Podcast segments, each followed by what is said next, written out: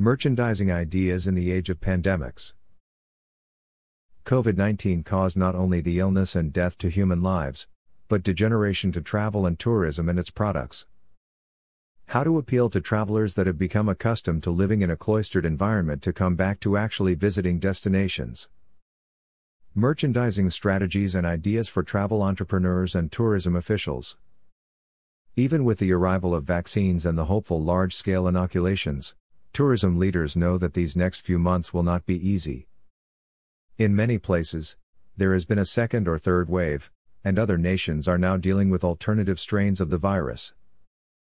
Until the pandemic ends, it will be necessary to increase our merchandising skills both for tangible products and for those products that are intangible but very much a part of the travel and tourism experience. Due to the COVID 19 economic meltdown throughout much of the world, how we market and merchandise may determine the difference between an acceptable year of recovery and a year of business failures. More than ever for many businesses. This Northern Hemisphere, winter merging into spring may face a make or break situation.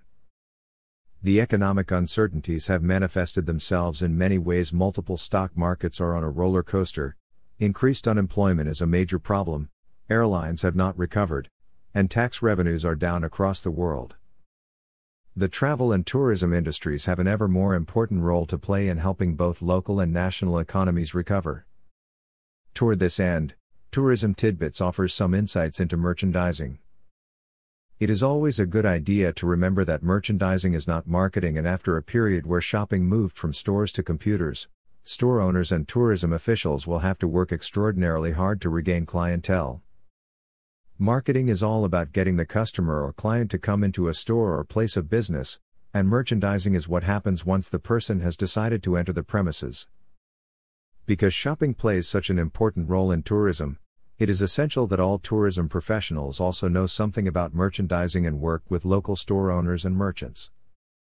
Tourism professionals dare not forget that if shopping is a major tourism sport and if shopping is reduced to buying online, then they have lost not only an important part of the tourism profits but also an important tourism activity. Too often, tourism professionals spend a great amount of money on research, creativity, and money on marketing and very little on how they present their product or what happens after the visitor arrives on the scene. The same is true of tourism academics who might emphasize data that are not always helpful to the people working in the tourism industry.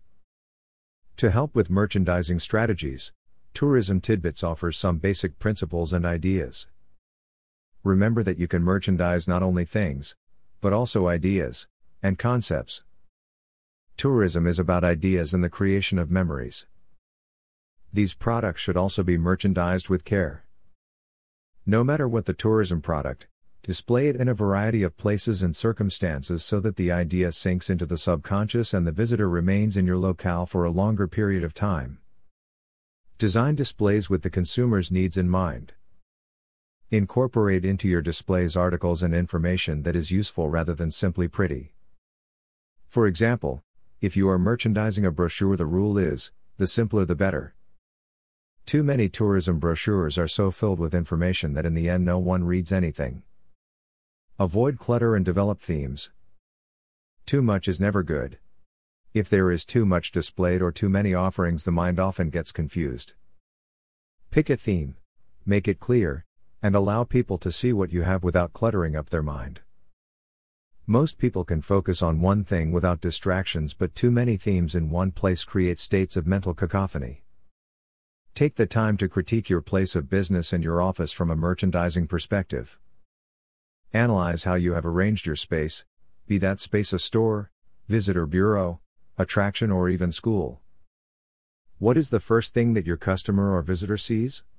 What type of ambience have you created, and does it enhance the product that you are selling? Is your entrance cluttered or too emotionally cold? How does your locale smell? Are there flowers in abundance or is the locale dirty? Do not forget the importance of restrooms. People are more likely to make a purchase in a place where the restrooms are clean. No matter what your product may be, Seek ways to be attractive to the eye. Often large and colorful items will attract customers, allowing them to look at the surrounding merchandise.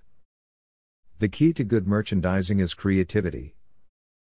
If your merchandise or product is not presented in a positive light, the customer will ignore it. Detail and care are essential. Remember that this principle holds true not only for tangible products such as store goods but also intangible products, events, and even education. Lighting should complement your goal slash theme rather than working against it. There is a time for every form of lighting. Think through what it is that you are trying to accomplish. Is your goal to make your merchandise easily seeable or are you seeking a romantic mood? Will the lighting impact the way your customers see themselves or you? Do your customers want to see what they are buying? Or would they prefer a softer approach? Think through how you can use lighting to guide people to different places within a store, hotel, or attraction. Make your summer displays universal. We live in a multicultural world. Be wise enough to recognize different religions and holidays and nationalities. Tourism is all about the celebration of the other, and it seeks inclusively rather than exclusivity. Use seasonal displays to include as many groups of people as possible and as teaching and educational tools. Create displays with several holidays in mind. For example, you might use an ecology theme to promote holidays that often are not associated with that theme. Decorations that show the buyer a creative approach in displaying your product may also get the visitor not only to think about return trips, but also tell friends and family about your locale. Design your displays so as to incorporate something or your or community's personality. Unique displays become attractions in and of themselves and often add to the customer's overall experience and sense that you care about him or her. Try to show in your displays that your customers/visitors are important to you. Design your displays carefully. Large items with rich colors tend to attract attention. Always work to inspire your customers. When designing displays, choose your colors wisely and then use colors and more colors. Vibrant colors can save a display or create a memory. Even brochure racks or bookshelves can be turned into creative experiences with the use of a vibrant color. Use colors to liven up any scene. Choose colors that reinforce your message. Thus, school children learn best when the colors bring them to a sense of creativity, while hotel bedrooms may seek to use quieter colors that promote sleep. Adding colors does not need to be expensive.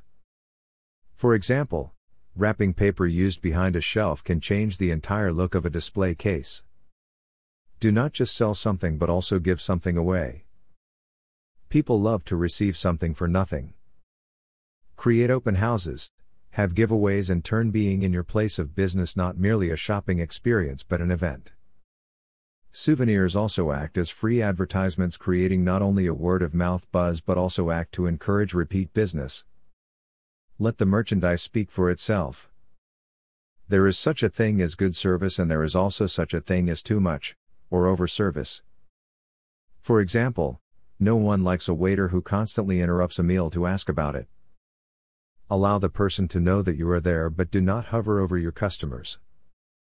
Hashtag rebuilding travel.